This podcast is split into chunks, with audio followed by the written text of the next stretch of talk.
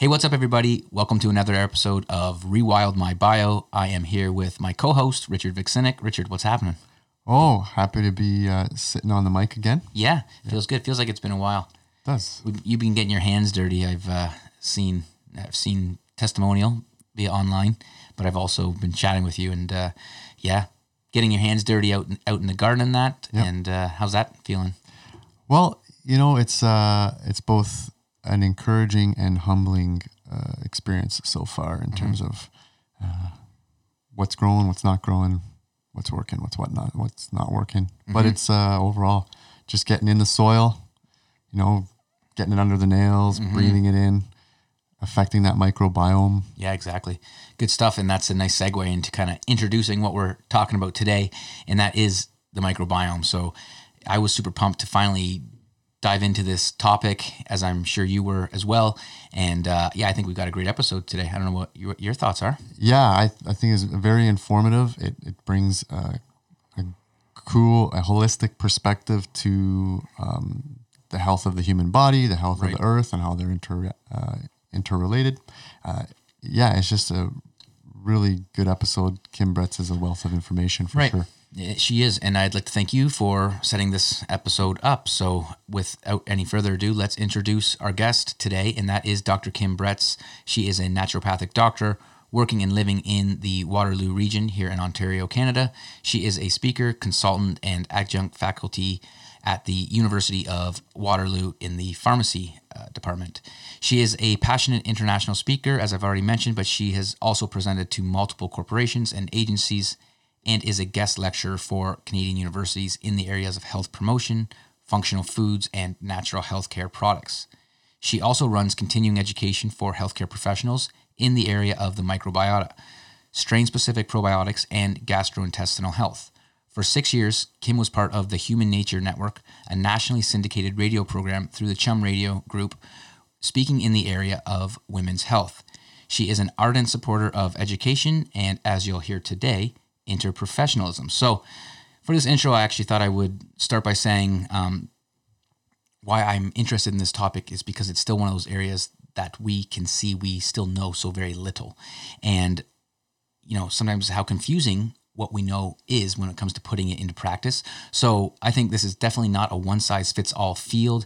And it's most definitely, in my opinion, it calls for that multidisciplinary or interprofessional approach.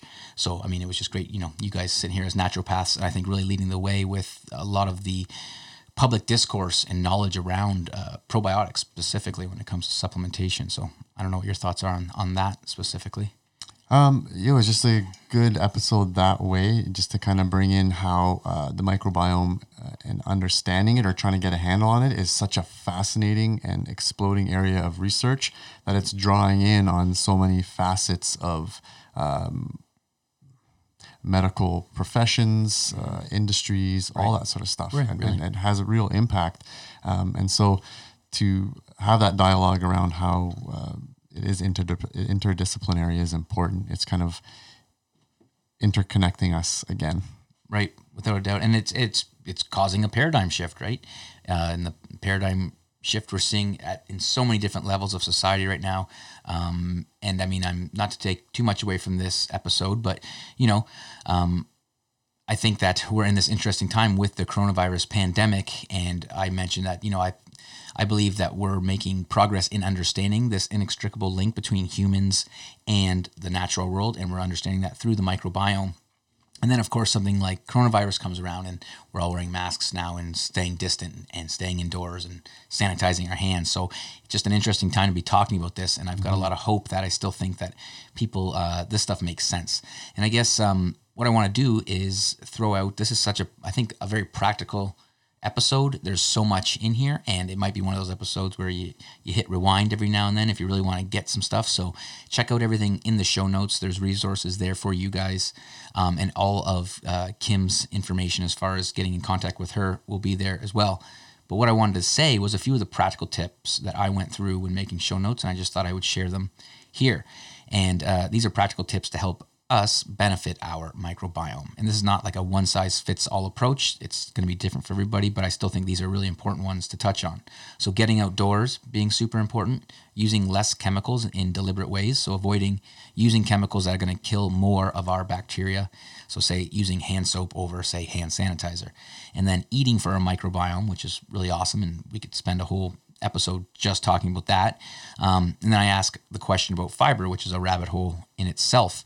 But um, you know, and I, I, and I bring that up because yeah, I've definitely, um, you know, having been eating say in a more ancestral or even like a paleo diet way in the past, having done that wrong or have done done a few different protocols, say where.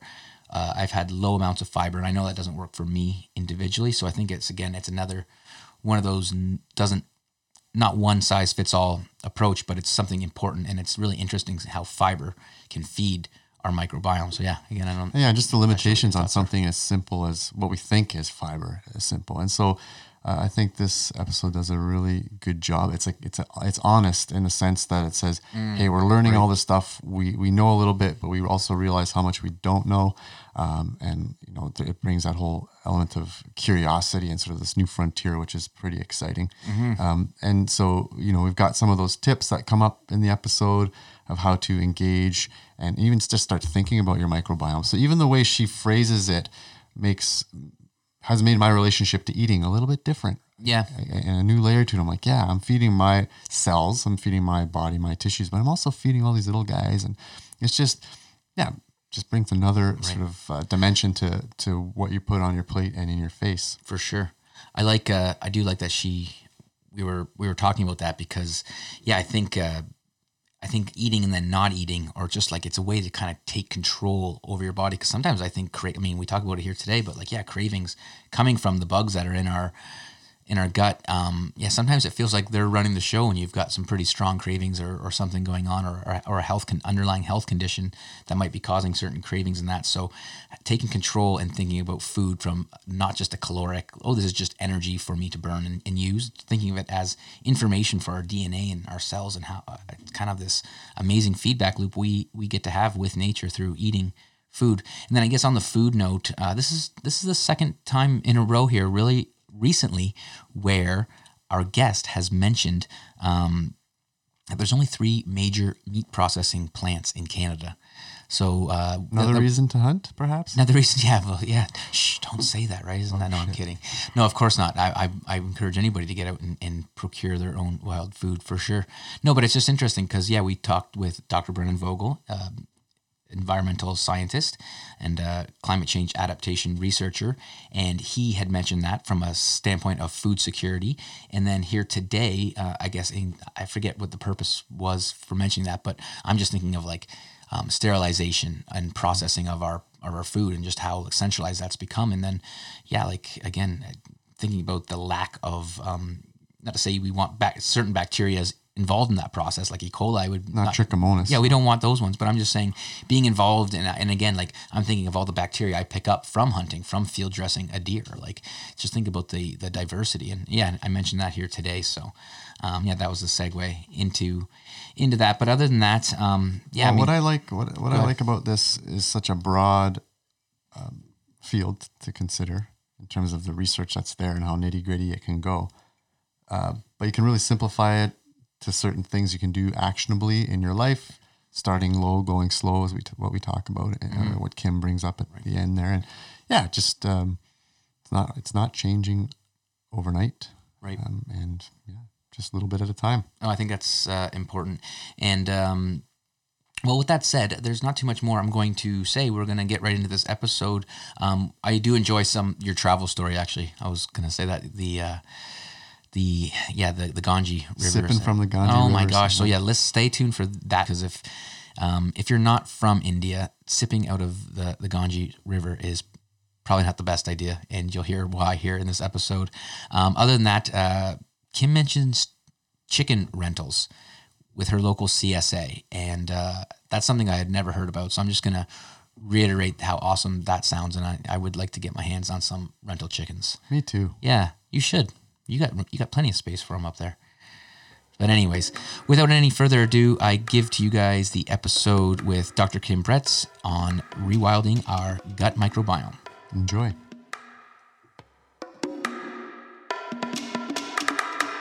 Welcome to Rewild My Bio, a self help and alternative health podcast. I'm your host, Sean Slade. Join me as I share stories, science, and strategies to help you rewild your biology and redefine your biography.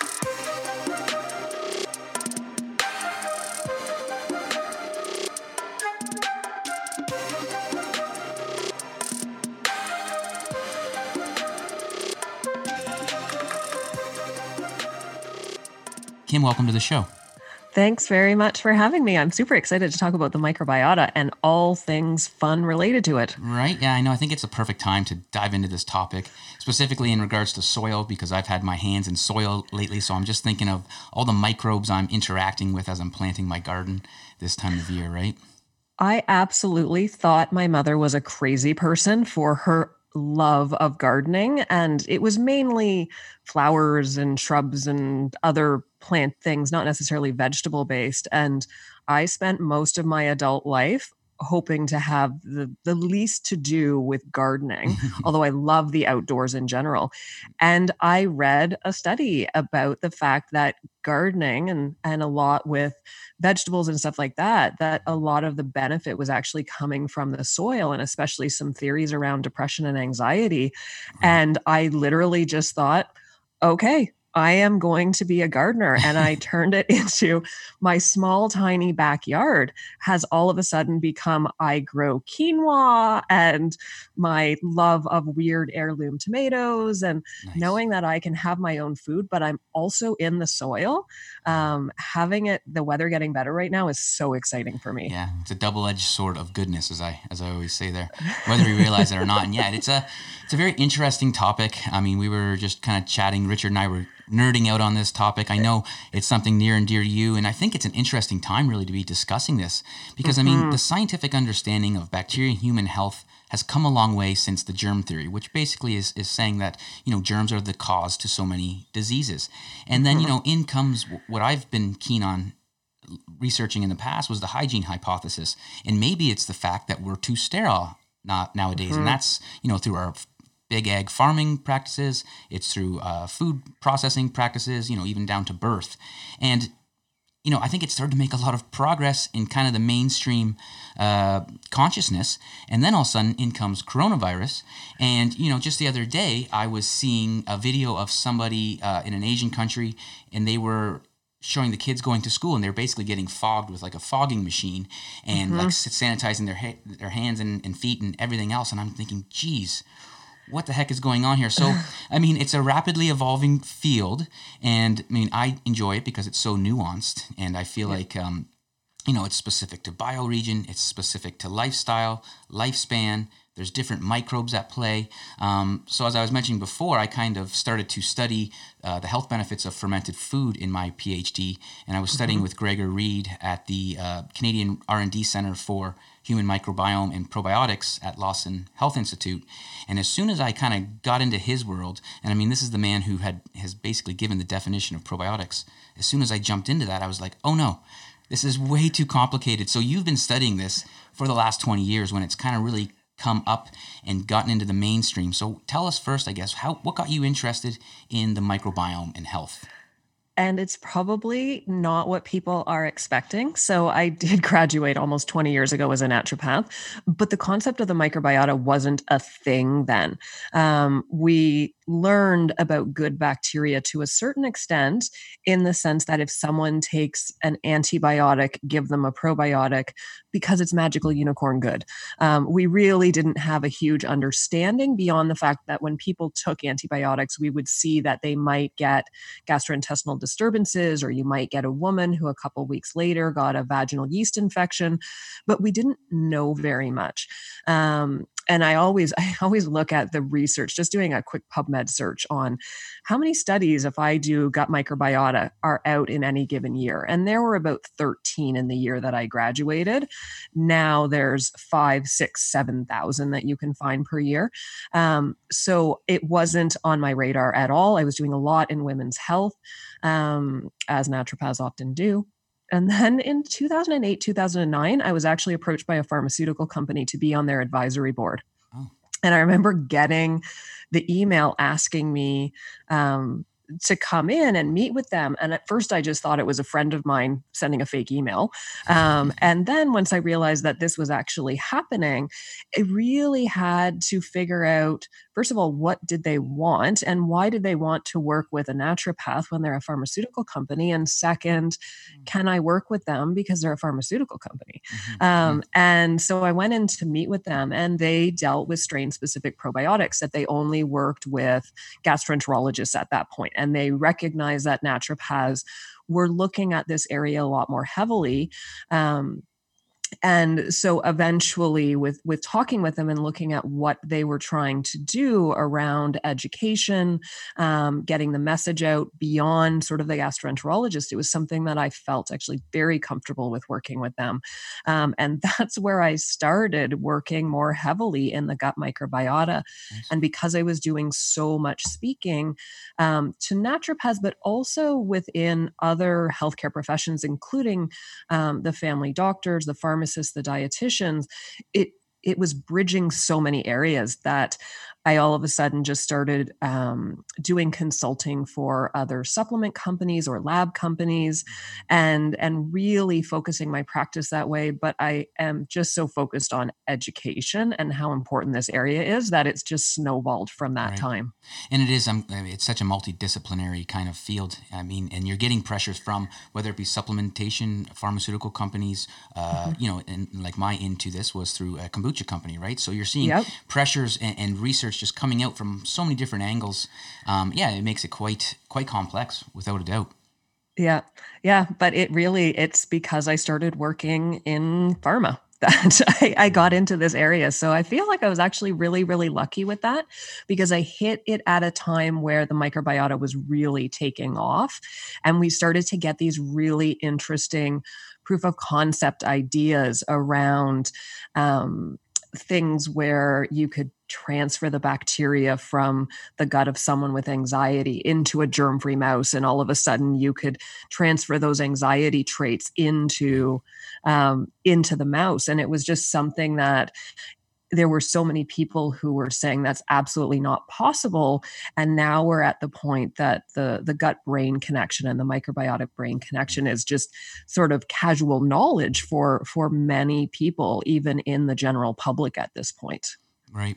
And I think what's really interesting is that, um, yeah, like we evolved with these microbes in our environment, mm. right? Yes. So we're in this interesting time, you know, and I mean, through things like horizontal gene transfer, yeah, we essentially learned how to evolve with the environment around us. So we actually picked up bacteria that help us ferment and digest certain nutrients.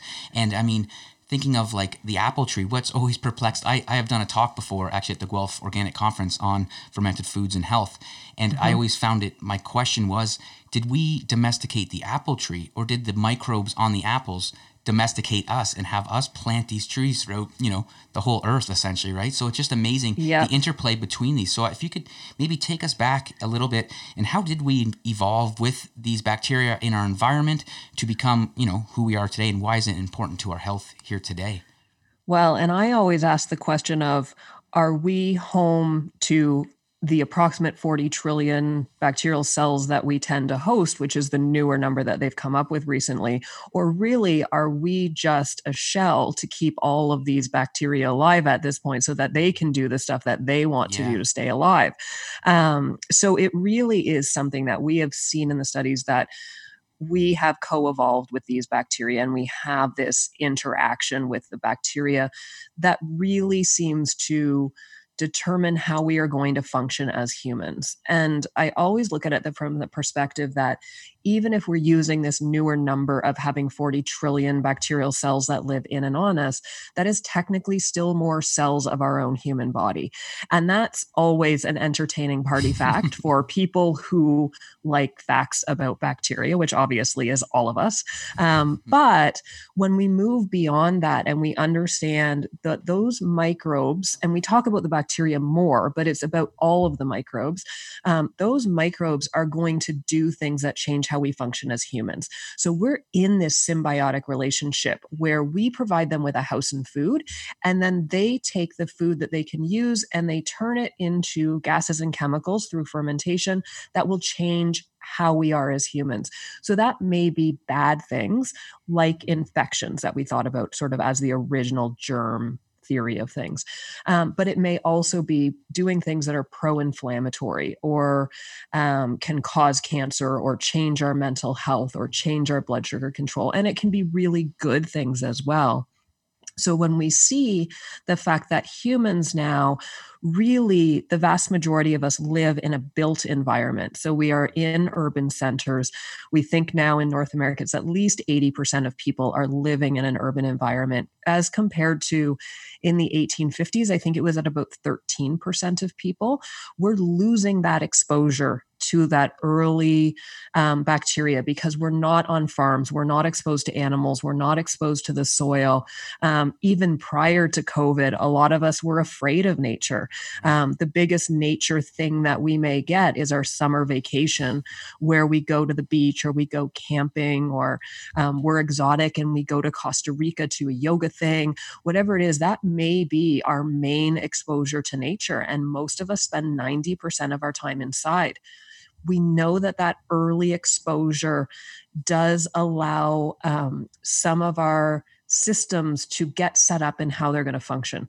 So, how we have inflammatory responses or allergic responses. And we're seeing that if you compare us to sort of this so called hunter gatherer groups or individuals who live in lower socioeconomic status countries, that we have lost a lot of diversity and richness in our bacteria. And we are relating that to the fact that we are seeing, and um, COVID corona aside, we are generally seeing less worry about um, people dying from infections, but more issues with chronic inflammatory diseases or more hyper responsiveness of the immune system when we're seeing more allergies and asthma and eczema or more autoimmune conditions, which is kind of at the pinnacle of that, where not only could we be fighting against a tree or grass or a food like peanuts or eggs, but we're actually fighting against our own human cells inappropriately. And that's what we're seeing that we're kind of losing when we're losing that interaction with the external um, microbiota through the soil and the world at large. So that's what we talk a lot about on this show in terms of the lens of rewilding, right? Is getting back in touch with nature. The term hormesis comes up quite a bit in terms of those stressors that initiate resilience in the system, be it exposure to heat or cold or exposure to these bugs. And so in mm-hmm. the intro, Sean was sort of mentioning that hygiene hypothesis, and we're way too sterile, and we're sending kids to school sprayed down with mist and mm-hmm. But then there's the extension of that, which you've basically just touched on, which is that old friend hypothesis, right? And how that initiates immunoregulation and all these things and mitigates inflammatory responses. Um, it really has a lot to do with our indigenous microbiota, right? Like, what mm-hmm. are we interacting with, and how does that serve all these systems in our body, right?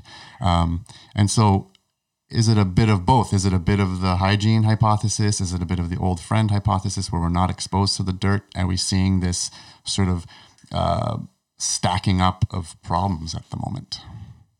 I think it absolutely is. And I don't think we're ever going to come down to the one individual thing that is is causing this problem. Um, but it, I think it is the cumulative effect of all of these changes. And I'm someone who, as a naturopath, I am super happy to live in an environment that we have medications and life-saving techniques. And I, I personally prefer to have indoor plumbing and the things that we where we have in sort of our modern lifestyle but there is a compromise that happens and i remember that idea that came out with um, when they realized that H. pylori, the bacteria that is related to um, gastric ulcers, was more of the problem or was the problem as opposed to that stress idea. And then it became the idea that, well, a good H. pylori is a dead H. pylori. So let's just kill it um, without sort of looking at are there other implications that happen if we kill that?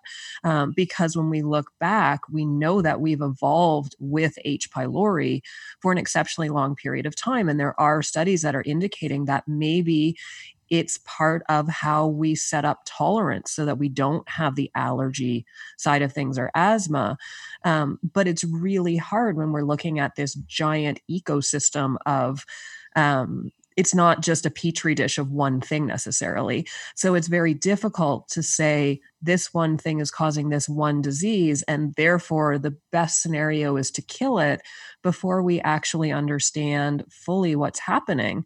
Um, but that's kind of been our methodology because germs are scary. Right. Uh, it is absolutely something that the way that we have been trained, even in healthcare as naturopaths, is that yes, we care about our microbiota unless there's a scary um, infection that's happening. Mm-hmm. And then we want to kill it. Now, we may want to kill it with herbs, but our role and sort of that idea that germs are bad is still the first thing is let's kill it. And mm-hmm. then we'll try to figure out how to make things better after the fact. And that still may be the best option that we have at this point but that's not been the way that it's worked in the long term. So we are killing off things sometimes intentionally like H. pylori without knowing the implication. But in many cases, our urban environment and our exposure to chemicals and mass agriculture and changes in the water and all of that sort of stuff has absolutely had us losing bacteria that we don't even know what we've lost at this point and then how that affects our health. Yeah, and so I'll second that too because I'm about ten years behind you in the naturopathic education uh, yep. paradigm, and ours was you know treat the gut. Okay, great probiotics, and that was what we were learning in school, but the nuance wasn't there yet. It was just starting to come out as I stepped into to practice. Yep. Um, and so yes, definitely that template of oh, we know that there's dysbiosis. We know that we want to correct that. Um, but so going in a little bit blind, little bit shotgun approach. And so it's really exciting to see this uh, area of study emerging. I think it's raising more questions than giving answers at this point, perhaps, but I'm not as deep into yes. it as you are in terms of the research. Um, but this kind of brings me to just an ex- maybe talking about some examples. So we're also want to talk about sort of the relationship of the soil and the bugs and, and what's happening in the soil. And we know that, for example, worms are very helpful in the soil, right? They yep. basically build the soil. And that's like, oh, are there worms in our gut that might be helpful as an example? Because worms, that's something that's like horror movie. I see it. It is. Right. Yeah. And it is something that it, I sometimes use this as a shock example on things, but it's actually something that there is some pretty decent research that's out there right now that we see that individuals who live in countries where they are going to be exposed to helminths or worms um, and have these infections that they then eventually fight off, that their ability to have better um, inflammatory responses, where if they need inflammation in the body, they can turn it on they do a great job with that. But then when they don't need it any longer, it turns back off. The same thing with the immune system. They can mount a great immune response, but then when they don't need to any longer, they don't continue with a hyper responsiveness. Um, and it's something that we're seeing the opposite in North American or higher socioeconomic status countries where um, we do think that because we're lacking some of this early exposure to some of the sort of bugs in our environment that we don't have that training happen. And we see that in general we're getting this sort of low level inflammation that's happening as a generalization that can turn into many more chronic inflammatory conditions or that we're not turning off our immune systems appropriately anymore. Um, so they actually have some studies, and I haven't looked to see about any recent ones, but they've had some studies using worms or helminth ova. So we give the eggs to individuals who have chronic inflammatory condition like um, Crohn's or colitis and see that that can be part of turning off that inappropriate immune and inflammatory response. Um, so that obviously sounds horrifying, mm. um, but it actually is something that we think could be a missing part of what is happening to us, that we're just not exposed to the things that humans have been exposed to as they've evolved. And by all of a sudden taking away these major, major parts of how we function, that it's it's not working out for us. Yeah, and then there's so there's a flip side of that chronic low grade inflammation because we haven't been immunoprimed by these mm-hmm. worms, for example. But then what happens when the superworm comes along and we're in that state? What happens? So uh, I'm going to yeah. just paint a little story here of my time in India. So it's a very good example of a Western story. guy going to India.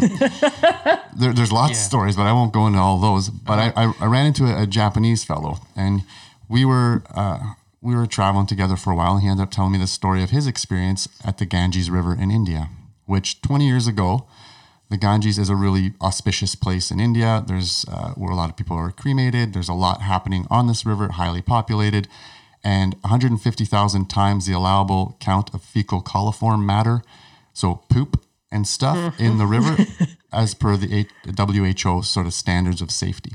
Yeah. So really polluted and but uh, the people living along the banks of this river are engaging with that river. Polluted in our terms, yeah. Yeah, in our yeah. terms, mm-hmm. in the, yeah. right in a Western sense. Yeah. Drinking it, doing their prayers, uh, cleaning their clothes in it. This Japanese fellow sees people drinking it. Oh, it's a holy river. He takes a sip. Oh no. and his, his, story goes on to say his basically his kidney started to shut down. He started to pee mm-hmm. black, yeah. and he luckily he didn't kind of go away of the dodo bird there.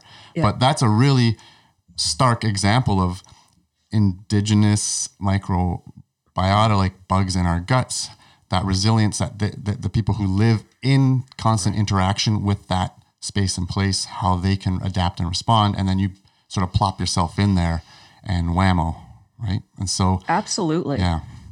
Yeah. It is something that, um, we are not exposed to things. So we are not training our body to be able to fight things at a, a, certain point and that that becomes really really difficult when we're exposed to things that our bodies are not normally exposed to mm-hmm. so we're kind of riding this line of we use medications and things to kill off the things that our immune systems can't fight and then but we're also trying to avoid exposure and then we potentially just increasing our risk for inflammatory responses and hyperimmune responsiveness as well. And i've seen it's starting to come out right now in the coronavirus covid reporting around the fact that because of this increase in use of disinfectants and anti it's usually antibacterials that people are using even though this is a virus that we're talking about that we are likely increasing our risk for antibiotic resistance but extrapolating from that if that's more likely we are also more likely killing off things in our microbiome in our goal to stay healthy. Mm. And I think that's where there are absolutely appropriate times to be using these chemicals. But we're also getting the information that soap and water is great the vast majority of the time when you're able to use that. So maybe you don't need to be using hand sanitizer 18 times a day if you're socially isolating in your house right. and you could just use your regular bar of soap at that point. Right.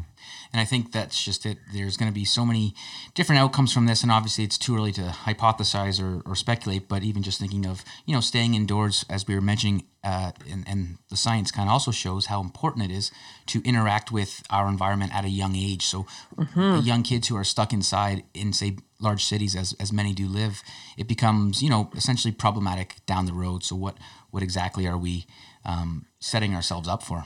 Yeah, and I think we've seen sort of ideas on what can be happening.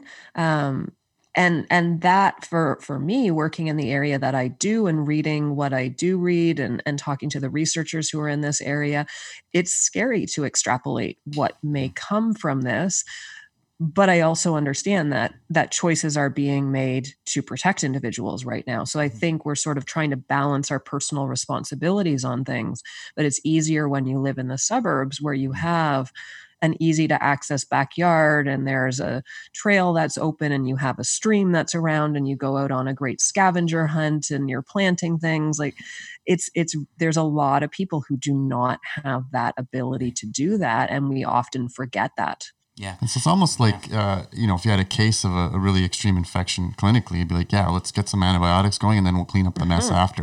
And it's kind yeah. of, hopefully, you know, we shift gear a little bit once we get yeah. through this crisis piece and start to think a little bit more along this microbiota, the microbiome, how everything's interacting, how we can build resilience in that. Um, yeah. You know, just eat some dirt. Eat some dirt. Yeah. well, just the other day, I had seen a, a my 18 month old nephew, uh, they sent me a picture of him helping mom and dad garden. And so he has a big handful of dirt. And I'm thinking, like, oh, there's a meme on the internet in the making right there where, you know, yes. this guy, the little man with the, the cure in his hand, um, so to speak. But I feel like that's just it. We are forgetting that. And after this time, I think my concern is that this uh, fear essentially kind of lingers mm-hmm. in us as we get back to interacting with one another and then the natural world. And we really are forgetting that we had this symbiotic uh, evolutionary, we've been doing this evolutionary dance for some time with these bacteria, and they are super important.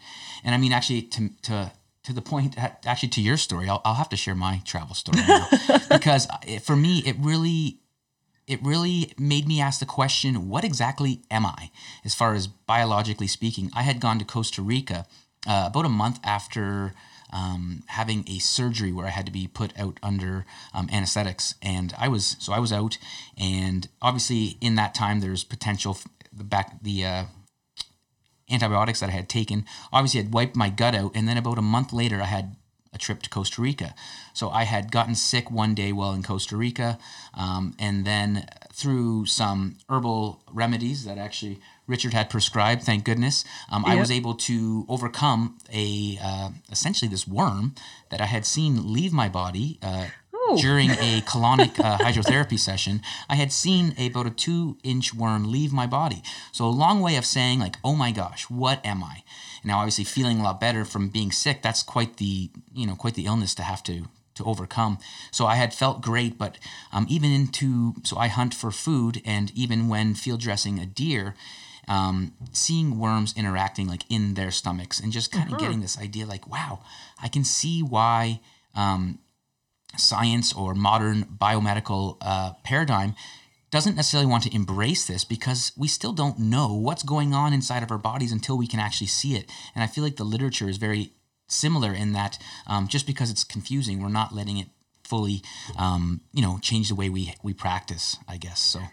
Well, and it is an entire paradigm shift that all of a sudden we are not just thinking about our own cells because that's the way that we've looked at everything. How do we look at liver disease through the lens of the cells in my liver? How do we look at how a medication works through a tissue study or looking at blood markers, but forgetting that everything that comes into our body is going to interact with the microbiota that is in the gut, which is where the vast majority of our microbiota is. So if we're not taking that into um, into account, we are missing out on basically half of our health at this point. But we've never done that before. So all the studies that were done previously, they're not necessarily going to be redone. They're not going to want to look through this lens. And this this lens is changeable. So my cells are my cells. My dna is my dna but we have this changeable microbiome which is really confusing. Um, they actually did a fascinating study um, i believe it's out of china that they looked at healthy individuals to see what their microbiome looked like and I think they got a thousand people. I think as well they had to reject 97% of the people who applied because they weren't allowed to have diseases. They weren't allowed to be taking medications. They didn't smoke. They didn't drink. If a parent had died, they had to be over the age of 80. Like there were all these criteria that um, most people in the world, even sort of our standard, what would be considered generally healthy, um, wouldn't meet those criteria. And what they found was basically anyone who fell into this healthy group had very, very similar microbiomes, especially over the mm. age of 30. And we've always looked at aging from the perspective that we lose diversity and richness in the microbiome that contributes to the aging process and increased inflammation and immune changes and all of this sort of stuff but if they looked at a 30 year old and a 100 year old who met this healthy criteria, they basically had very, very similar microbiomes. Um, and, and that's a really interesting thing to consider because we often look at it from the perspective of um, we we see the negative stuff that's happening in the microbiome, but it's also something that what can we figure out how to keep this healthy microbiome? Um, because if it is changeable and and mutable, then that's something that we can work with, which is really interesting. Mm-hmm. Now we're heading in the other direction, unfortunately, that we're losing diversity and richness and going towards more pro-inflammatory chemicals being produced by the microbiome. But we're seeing that that does not have to happen, which is is very hopeful to me. So can we maybe mm. switch gear a little bit and talk about how can we affect that? So uh, in our own physiology, in our own bodies, and you know we're not looking to give out specific advice here, but some basic principles. Yeah, and there are some really basic things that I think are are truly important. Um, the first one is absolutely we need to get outside. Um, and when we can't get outside, we can often do things that we could grow vegetables on our balcony or start sprouting or um, make sauerkraut in our house. Like there's things that we can do that we can be exposed to some of the microbiome that we would have traditionally been exposed to. But if we can get outside on a much more regular basis, um, and that can be a park or your backyard, it's great if you can get outside into sort of the more wild nature more frequently. But I think that is absolutely paramount. Um, and if we can use less chemicals in deliberate ways. So when we need to, absolutely, you've got a child who has gastroenteritis, um, you go to town um, on what you need to use at that point. But uh, normal hand washing and things like that are are great most of the time and avoiding using chemicals that are going to kill more of our bacteria is important but I think that the day to day thing that we actually can do and affect our microbiome is choosing to eat for our microbiome and not just for our own human cells. And I think that's something that because we've always worked under the germ theory and the idea that germs are bad and germs are going to kill me, we haven't come from the perspective of, the food that I eat not only is going to provide my own human cells nutrition, but it's actually going to be providing nutrition to the cells. And that can change the balance of the good and bad bacteria that we have and promote better health. Right. And on the topic of diet, can we maybe touch on the role fiber has played throughout human history and exactly what's going on there with uh, dig- like fiber that's not being digested and it's ending up in other areas of our body and, and why that may be as an evolutionary from an evolutionary lens anyways. Yeah. Um, and i fiber is probably one of the most complicated food um, yeah. areas that is actually out there. And the lack of research on fiber is horrifying to me. Unless you're um, trying to sell like a brand cereal or what have you, then there's exactly. yes. But yes, no, very, very confusing. And yeah, all, all like from 40, 50 grams a day down to nothing and everything in between. So yet another very confusing area of, of nutritional science. Yeah. It definitely is. So I find that hugely frustrating. We're starting to get more information. Um, but another one of the studies that I found fascinating was one of the um, Native American groups out of the US. They were finding on average that they were having over 200 grams of fiber a day. Mm-hmm. Um, so people will often talk about sort of Paleolithic sites and I'm going to eat mainly meat and and things and and it turns out when we look at the actual studies and the paleofecal samples where we kind of get an idea of what people ate and and what kind of microbiota balance they had at that point generally we see that humans have evolved with quite a lot of fiber right. um, the paleo style diet was not a ton of broccoli and cauliflower that wasn't a food at that time there was a lot of cattails and ferns and mm-hmm. and really fibrous sort of foods that were being eaten. Um, so fibers there's there's a lot of different fibers that are there but one of the main ones that we see in a lot of plant-based foods that tend to have a lot of health benefit have fermentable fibers in them which means that the bacteria are going to be able to eat them. So first we don't break them down completely as humans so we don't absorb them into our body. The molecules are too large so they stay in the gut and that's what the bacteria end up eating and then they turn it into gases and chemicals that mm-hmm. change how we function as humans so when we look at the westernized diet, our diets are generally very, very low in these types of fibers. Um, so as a whole and that that is for sort of that standard north american diet that people kind of criticize all the time rightfully so that involves a lot of processed and packaged foods in the sense of microwave pizzas and um, getting a, a takeout taco and eating eating cookies all the time.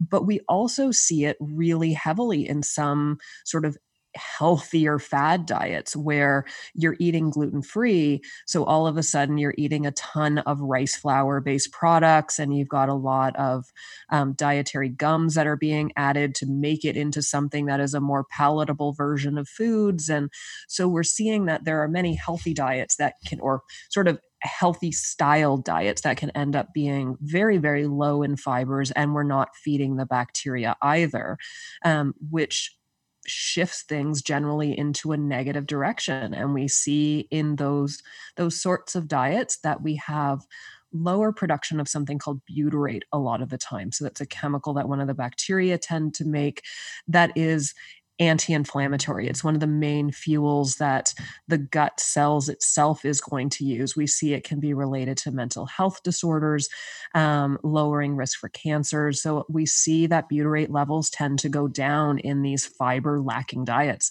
We see that the butyrate producing species themselves tend to go down in those environments and we we shift towards more pro-inflammatory bacteria environments um, which is pretty scary with that. So it is something that when people I get the question all the time for what what do I eat? Like, mm-hmm. am I paleo or am I keto or am I vegan or what am I? Mm-hmm. And it turns out I'm nothing. Um, I am absolutely nothing. I may eat a paleo meal on the same day that I eat a keto meal, mm-hmm. on the same day that I eat a vegan meal. Right. Um, so I have no alliance. I do not think that there is any one perfect diet that is out there. And all of these things are completely made up.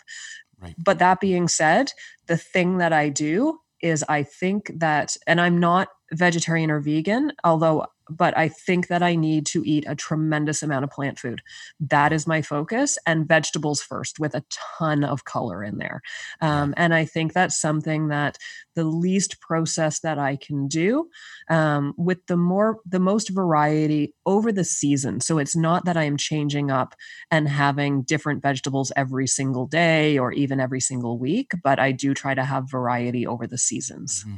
Yeah, thanks for saying that. I had read a book uh, called The Jungle Effect some time ago, and yeah, basically showing how different hunter gatherer tribes in in Africa, um, having up to around thirty different uh, plant sources a week and that mm-hmm. of course changing throughout the seasons just just thinking of the diversity that's you know they're interacting with and, and and the feedback right i mean that's just it food is energy and information coming into us so if we're eating this processed stuff sure it might be energy from a caloric standpoint but information yeah. with our uh, and this might be a little bit far out for some but just that, that interaction again to eat wild plants i feel like we're getting information in a different way than i would be if i was having maybe something that's cultivated in through conventional farming even if organic but I just feel like there's something there beyond just the fiber that we're benefiting from, anyways.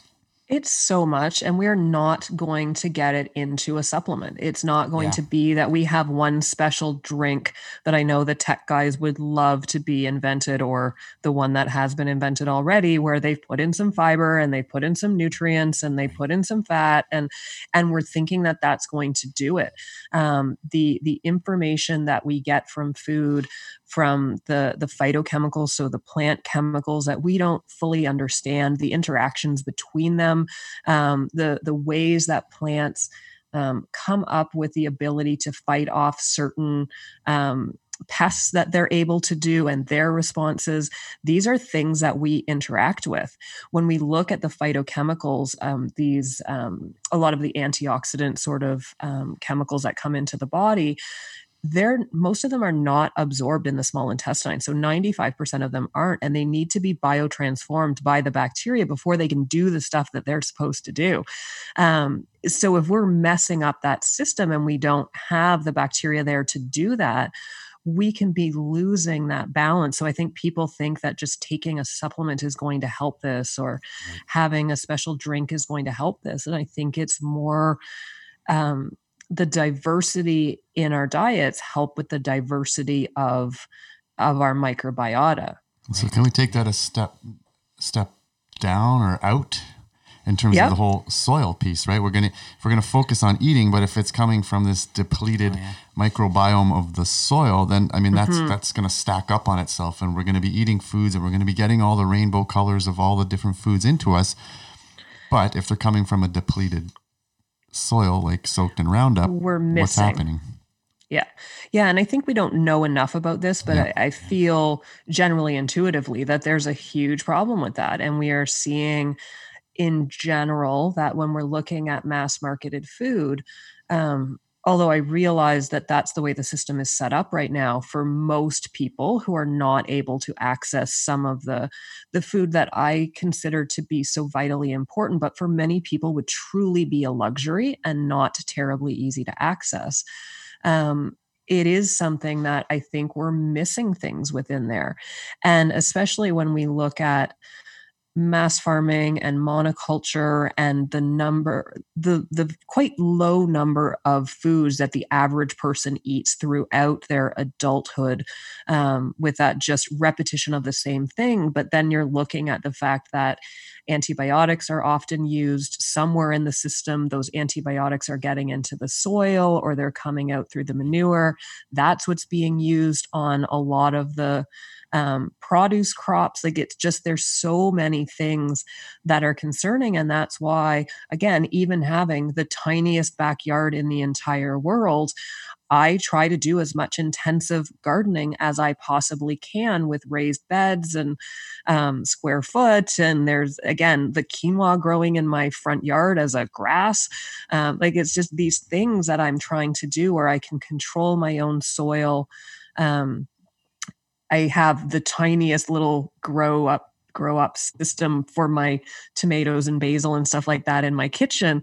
Um, but even even those little bits i think can be great for our health but also great to send a message as to the fact that what is happening isn't working.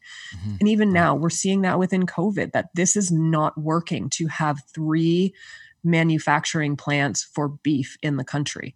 It does it this does not make sense when it falls apart it falls apart massively right. not just from a health perspective which obviously it has that but just from an economic logistics point of view it is not making sense. And that's what's exciting about this field of uh, study in the microbiome because we're human centric, right? We like mm-hmm. we're kind of at the center of the universe and, and our and the way you know humans. I'm speaking broadly here, right? But yeah. we, we, study are. the microbiome and we start to see, oh, it's this real scientific, quantitative way of seeing and knowing our interconnectivity.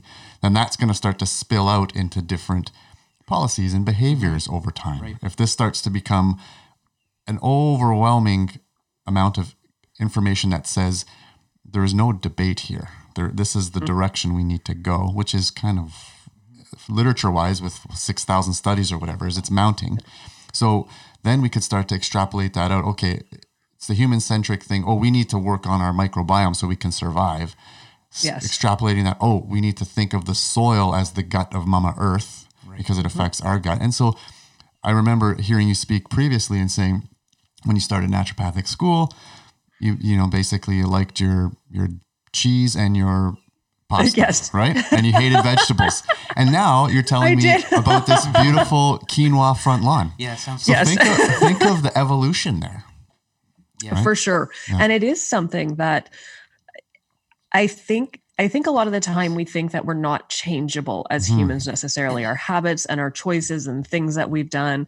And I do look at me and think about the fact that, yeah, I basically lived off of wheat and dairy and chocolate until I was actually becoming a naturopath, where I realized I will not fit in here. And this does not actually um, meet my food philosophy and health philosophy necessarily. But even to the point that I sort of look at it and I laugh when I say that I like chocolate. I don't like chocolate. I don't eat dark chocolate. I like sugar. Um, and it, so it's something that I had to start really, really small. Um, I remember that I started with my pasta with cheese in it and I would grate little bits of vegetables into it so that I wouldn't have to chew a big hunk of vegetable that mm. I didn't like but I started to adapt my my taste buds to it and then I would finally dice stuff into it and and now I think about my lunch yesterday that literally involved mushrooms and onions and garlic Brussels sprouts purple cabbage spinach tomatoes um, and then I had some poached eggs on top, and it was literally delicious because mm-hmm. spices make anything delicious. Mm-hmm. And then I had a bowl with golden kiwi and blackberries and pomegranate seeds, and it was so much color. Um, but in my heart, I just feel so good that I am feeding my microbiome what it needs. Right. And that feels glorious. It mm. is so happy for me. Nice. I was gonna say you said you like sugar, but it's the back. I think the bacteria in your stomach like the sugar. I do think they like the sugar. Right? Yes, I would agree when we look at the research, and that right. is is yeah. a huge change in what we understand right now. Is they can be part of our cravings and our appetite. And I'll get people all the time who tell me that they're they're so hungry at night, um, and and we talk about when did you eat dinner and it will be like two hours before that you're not hungry. That mm-hmm. not a it's not an appropriate signal that you're getting but we are getting signaling from places that includes the microbiota and the more we sort of go off from what they need the more inappropriate signaling we tend to get and that can feed those negative habits. So it takes being very deliberate with this. Yeah. Um, it was the same for me with fermented foods because fermented foods is not something that has sort of the normal westernized taste to it with salt and fat and sugar. Um, it's this weird, funky sort of thing that's going on. And so, like you, when I started looking at fermented foods, I fell down a rabbit hole of that and realized that this is really big. But I did realize that I absolutely wanted to be getting more of them into my diet, but I hated almost all of them with the way that they tasted. Right. And I went to this little Korean restaurant near my office all the time. And every day they would bring out a little bowl of kimchi, and, and every day I wouldn't eat it because I thought it was disgusting. And then when I started looking at this more, I was like, you know what? I am going to pretend I'm a small child and I will take one bite every day. And if I don't like it after 10 tries, then fine, I will leave it for now. And it took six. Um, and now I love it. And now I it sort of expanded into a lot more fermented foods, but it was something that I had to build a taste for it okay. and get my body to adapt to it. And there can be challenges with that where adding a lot of fiber all at once or adding a lot of fermented foods or if individuals have IBS or gut issues that making these changes can be negative in the short term or until they get help because we are seeing that now we're feeding the imbalanced a lot of the time. And so that can mm. be difficult for some people, but going low and slow and uh, letting your taste buds adapt and finding new fun things. And, and those are things you can do with your kids where you grow little mini cucumbers in the backyard or you make a pizza garden um, where they're growing the tomatoes and basil and the things that they can put on their favorite pizzas those are little fun things that can be added in pretty easily. Mm-hmm. I'm glad you said that too, because I think we're it's an uphill battle because yeah we're fighting food processors who are creating these foods in a lab to make us want more of them and, and to you know hit on these certain uh, you know taste receptors salty sweet things that we evolved with mm. that we're looking for. But um, so yeah, starting small. I appreciate you saying even knowing where your food comes from as well, because I feel like that's very important to get folks actually. Hey, I, I grew this cucumber, so I'm going to eat it, and it just makes a, a huge, huge difference. It's a good sure. rewilding practice for sure. Yeah. But I want to pop back a second around the fermented foods because that's something I wanted to ask you about. Um, so we don't have to go down the rabbit hole necessarily. but what's going on with fermented foods? Are we just putting a bunch of good bacteria in our gut? Are we feeding the gut that's the the bacteria that's already there? What's the gist? So it's funny because I look at a lot of the studies and I think there's different things that different types of fermented foods are doing. So um, when we look at something like a yogurt in North America, it's a it's a pasteurized product that has live active bacterial culture in it. Um, or if we look at a sourdough bread, it's a processed bread that's been cooked. So there's there are questions about how much is going in, how much of that is that part of the of what's going on. Um, but we do think that we are giving some bacteria in most cases with the live active bacterial culture. Um, but we also see that the fermented foods are doing other things to the food itself. So if we look at sourdough bread, for an example, where you've got that long ferment time, and it turns out all of us have now become bakers. So um, mm-hmm. yay, sourdough bread. Mm-hmm. Um, but it's something that it is breaking, the fermentation process is breaking down some of the, um, the chemicals in the food that is harder for people to digest. So we'll see that individuals who have irritable bowel syndrome often aren't able to handle regular bread, but they can handle um, a sourdough bread all of a sudden it can make some of the nutrients more bioavailable and easier for us to absorb into the body. So it, they're doing things that are different. Um, there was also a small study years ago that looked at individuals with celiac disease. So they had been recently diagnosed and they gave them either um, regular gluten free bread or a gluten free sourdough bread. And they found the individuals who got the gluten free sourdough bread had faster healing of the inner lining or the lining of the digestive tract. Um, so we are seeing that it seems to be able to have different effects on the gut and on the microbiota. Um, but I think food for food and um, it's it's different now. Right. Well, um, we don't necessarily know exactly for each food, but keeping in mind that humans, again, we have evolved with fermented foods at least for quite a long period of time because we didn't have refrigeration. So it was a way to preserve food, um, and is still used in many areas of the world as sort of a normal thing. So many people would have been getting fermented foods on a quite regular basis, whereas it's a it's sort of an exotic look at me having kimchi every day for a week.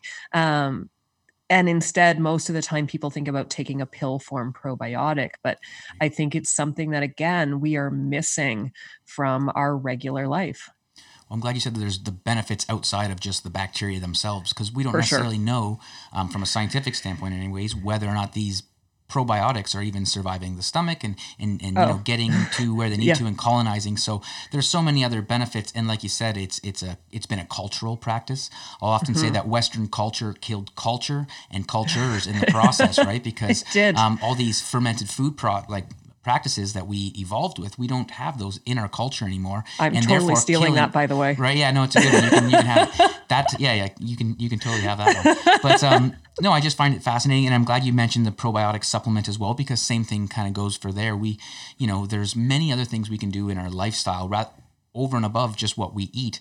And I'm even thinking going back um, to things we've done throughout human evolution, and that's breastfeeding and vaginal births, which are another uh, really important thing that can help us colonate and just that skin to skin contact, right? So, um, yeah, no, I'm glad you mentioned that. It goes beyond just the bacteria themselves, right? It really does. Mm-hmm, mm-hmm.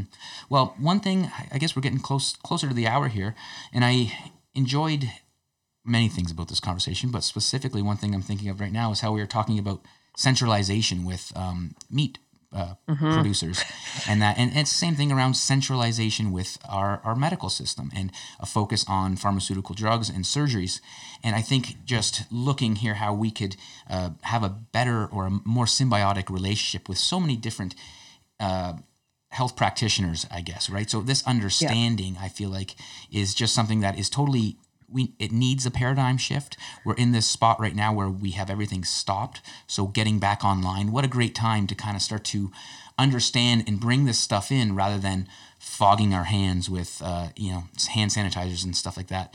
Um, yeah. So yeah, I just think it's a super important topic all around. Richard, I don't know if you had anything else specifically that uh, you maybe wanted to ask before we go into some some closing questions, or uh... no, I feel that uh, I knew we'd touch on most of what was on my list of things to touch on. So mm, I feel yeah, thanks I feel really uh, grateful for this opportunity and for you taking some time, Kim, to sit down with us and share your extensive knowledge. I mean, uh, you are swimming in the microbiome like not many of us are.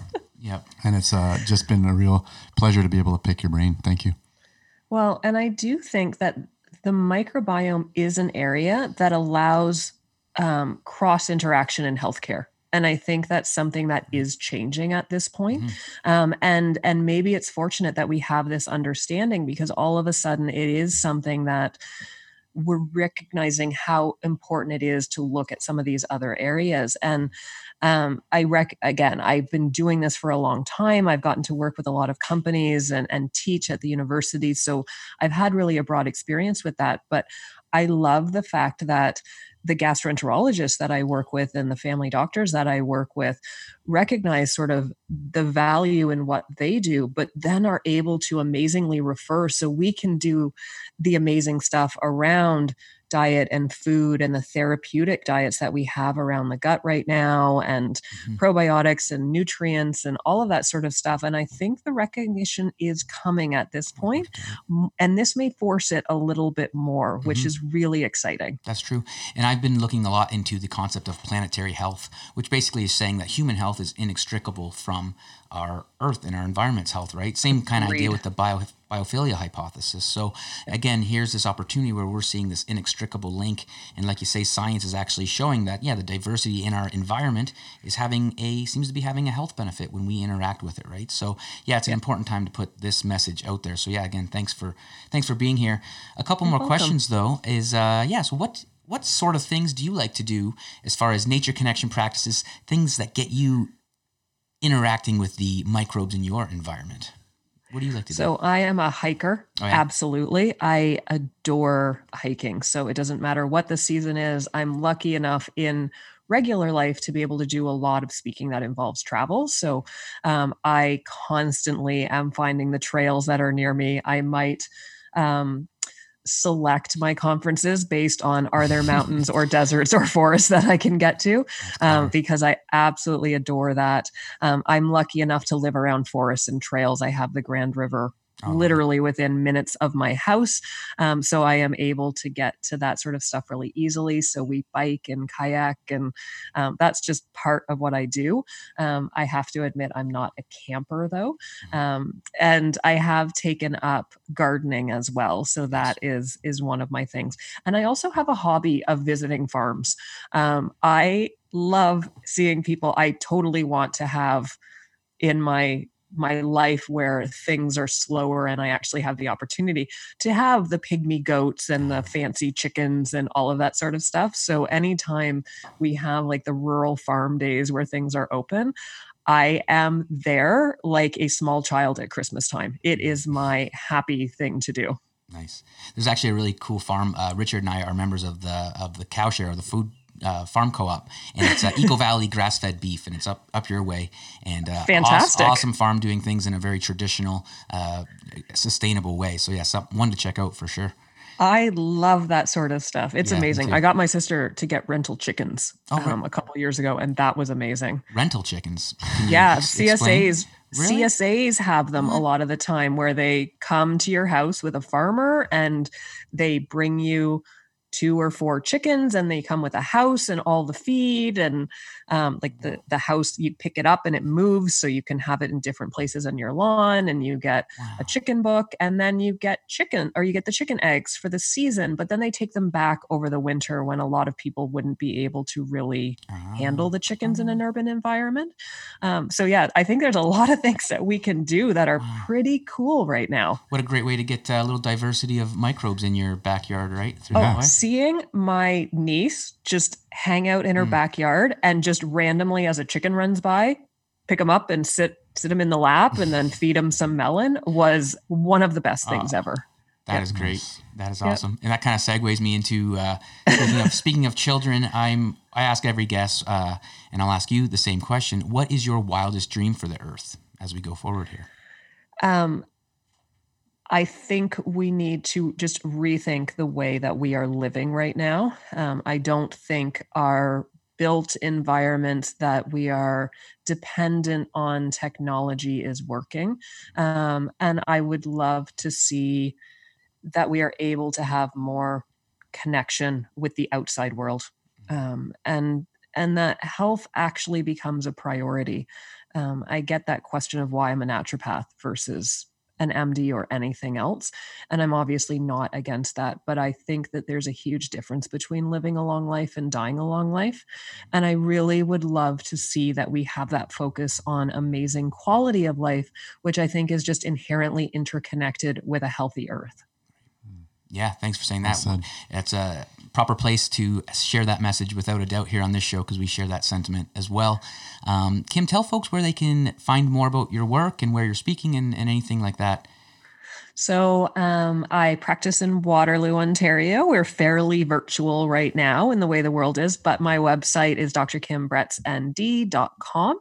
Um, I'm also on Instagram and Facebook and try to share a lot of information about gut health, um, especially things changed up a little bit with COVID, um, but we're trying to get back into that. We, we make sure that we have recipes that go up that we let you know does it have probiotics in it, prebiotics in it? How does it work for certain certain gut conditions. Um, so we really aim to educate on microbiota and gut health as much as we can. Awesome. Well, I'll make sure that that stuff is in the show notes for anybody who wants to come and find that. So I, I really do appreciate your time here today. Thanks so much for being with Rich and I. And thank you to everybody out there for listening to this episode. If you found it beneficial, as always, please share that with a friend and stay wild.